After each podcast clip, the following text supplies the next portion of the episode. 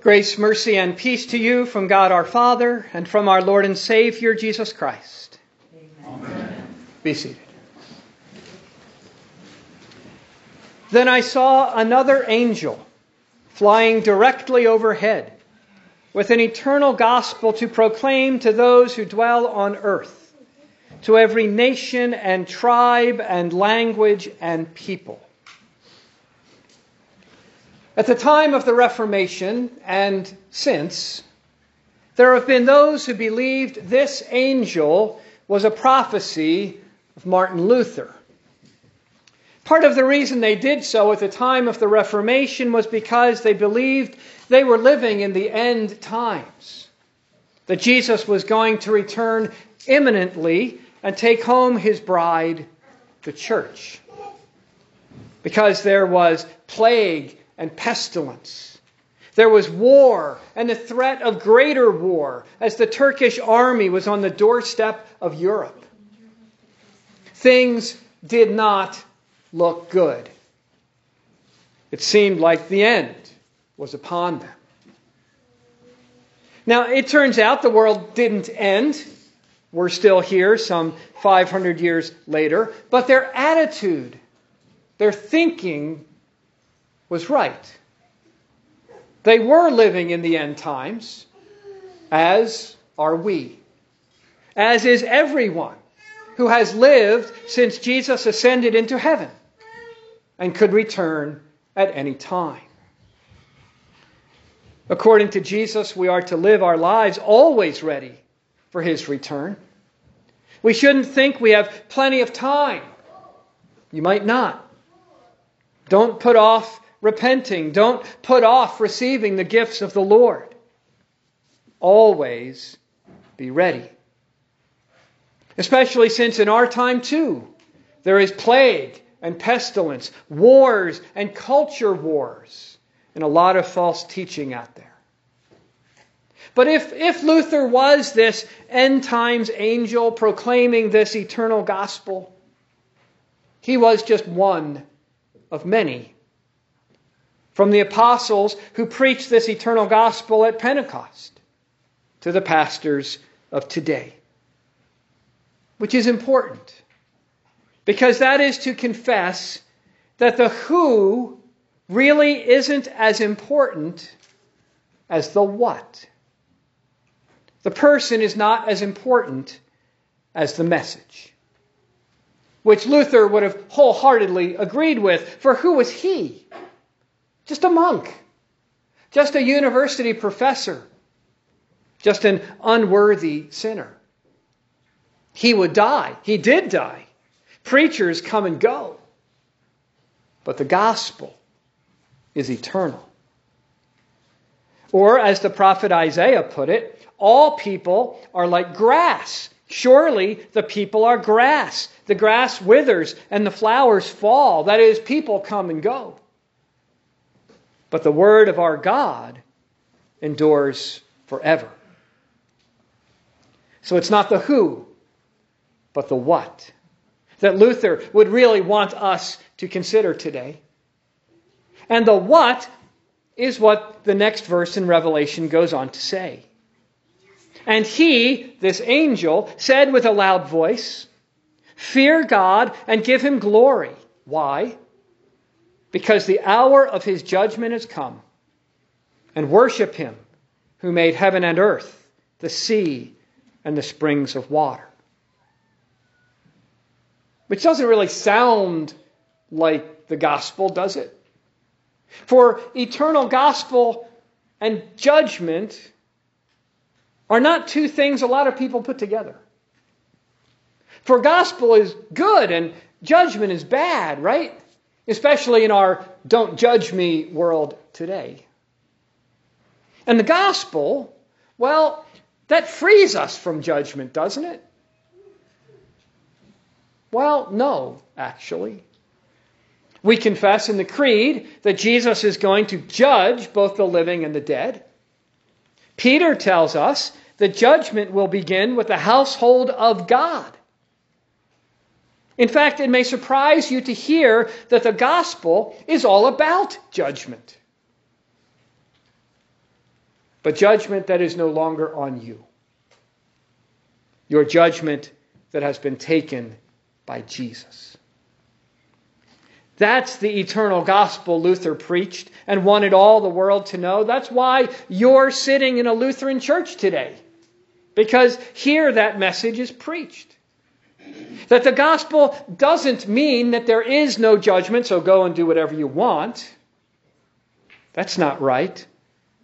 Though a lot of people live that way today. And it's not that your judgment is on you.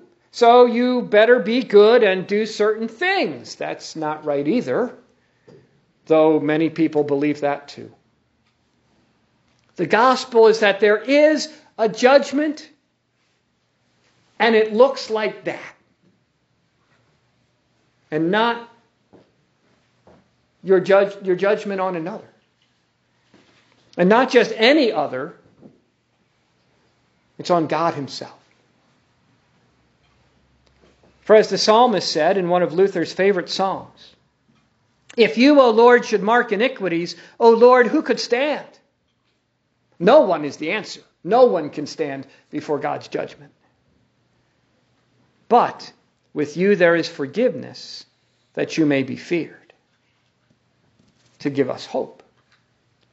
Paul put it this way today, as we heard in the epistle For all have sinned and fall short of the glory of God. All fall short of God's judgment. But, Paul goes on, all are also justified by his grace, by his forgiveness as a gift, through the redemption that is in Christ Jesus. So we have hope. Because of the one who took our judgment. A very costly gift, therefore, this forgiveness, costing the life of God's own Son.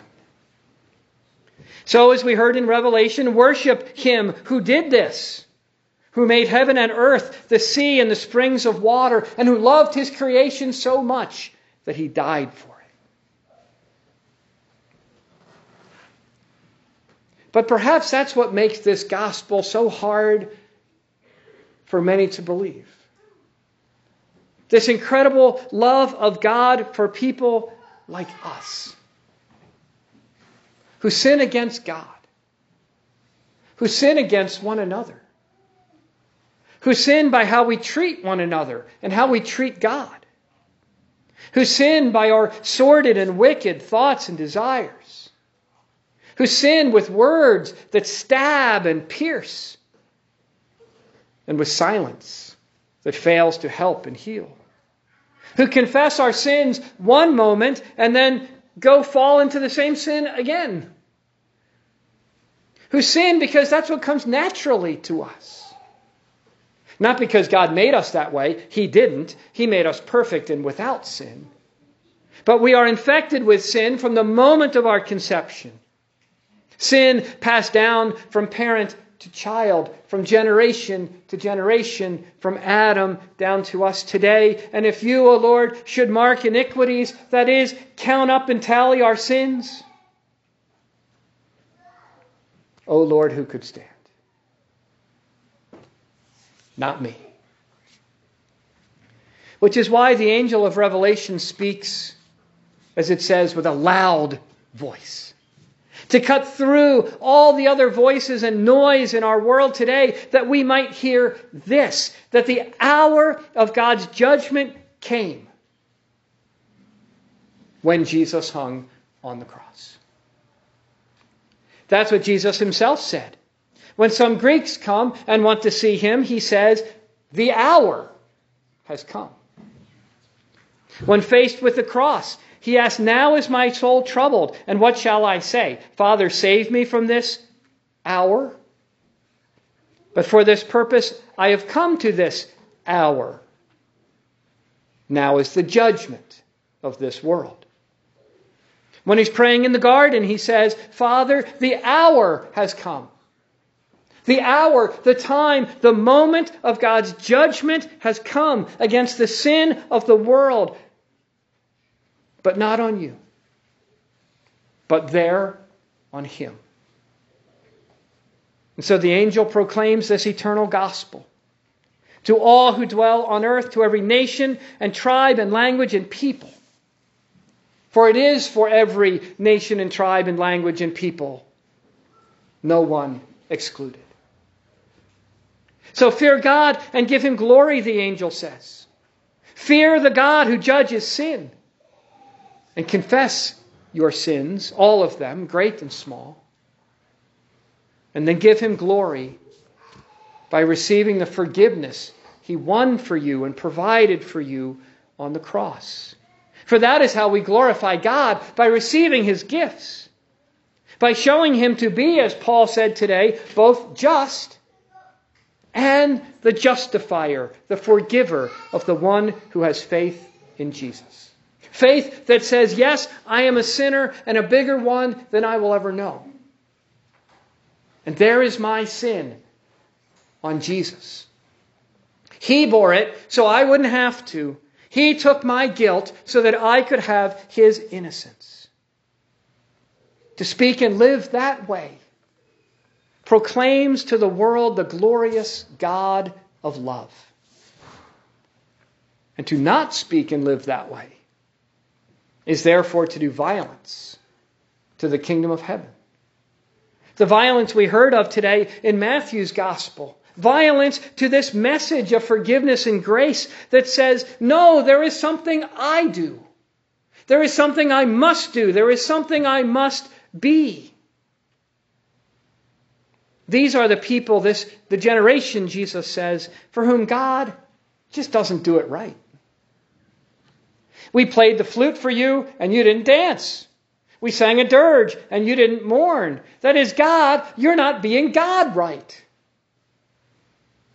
Your word is wrong. Your actions are wrong. Your judgments are wrong. Your ways are wrong. What he says is wrong is really right. What he says is right is really wrong.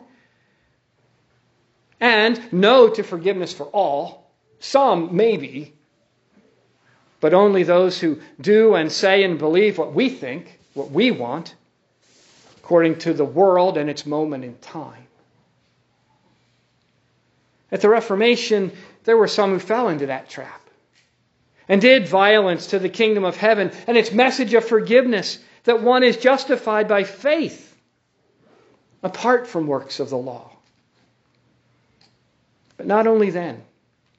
So it was in the time of the apostles, and today too. The church always needs reforming, it is said. To hear always the eternal gospel to focus on Christ and Him crucified, to repent and believe. To remember that we are baptized when this incredible love of God came to us through water and the Word. And to hear time and time again the incredible words of absolution, the full and free forgiveness of our sins, and to hear the angel's message of our Savior who made it so whose blood is powerful enough to wash away the sin of the world. And then to drink that blood and eat that body that did so on the cross, to feed and strengthen you in this life and faith. For sin, sin is a sweet melody that makes you think it good and something that you want. And then once you do it, its sweetness turns bitter. And its song becomes a condemning shout that crushes all. But the gospel is that melody whose sweetness increases over time, like a well aged wine. That the more we know our sins and our shortcomings and our failures, the more we know our condemnation the more precious it becomes to hear those words I forgive you all your sins. You are my child. Take and eat. And you glorify God when you receive these gifts and say, Amen. Gift received. And then those words of revelation. Maybe you then become that angel.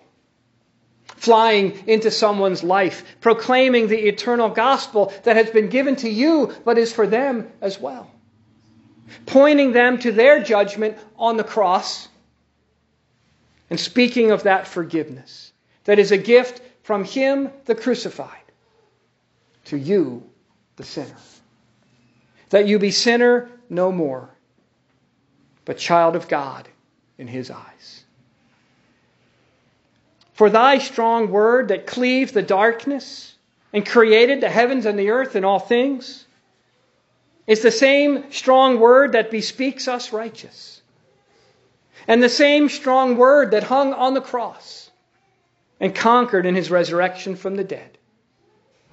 And the strong word that now gives us lips to sing his glory, throats that shout the hope that fills us, and mouths that speak his holy name. That's what the Reformation was all about. And what the church must always be all about to bring this good news to all people, to hear it ourselves.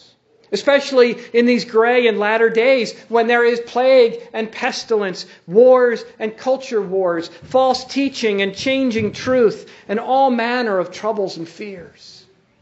We need to hear and know now as much as ever of the truth, of forgiveness and life, of hope and a future. We need to hear and know now as much as, and as ever this eternal gospel that the Lord of hosts is with us. The God of Jacob is our fortress. That a mighty fortress is our God, a fortress of love and forgiveness. In the name of the Father, and of the Son, and of the Holy Spirit. Amen. Now, the peace of God, which passes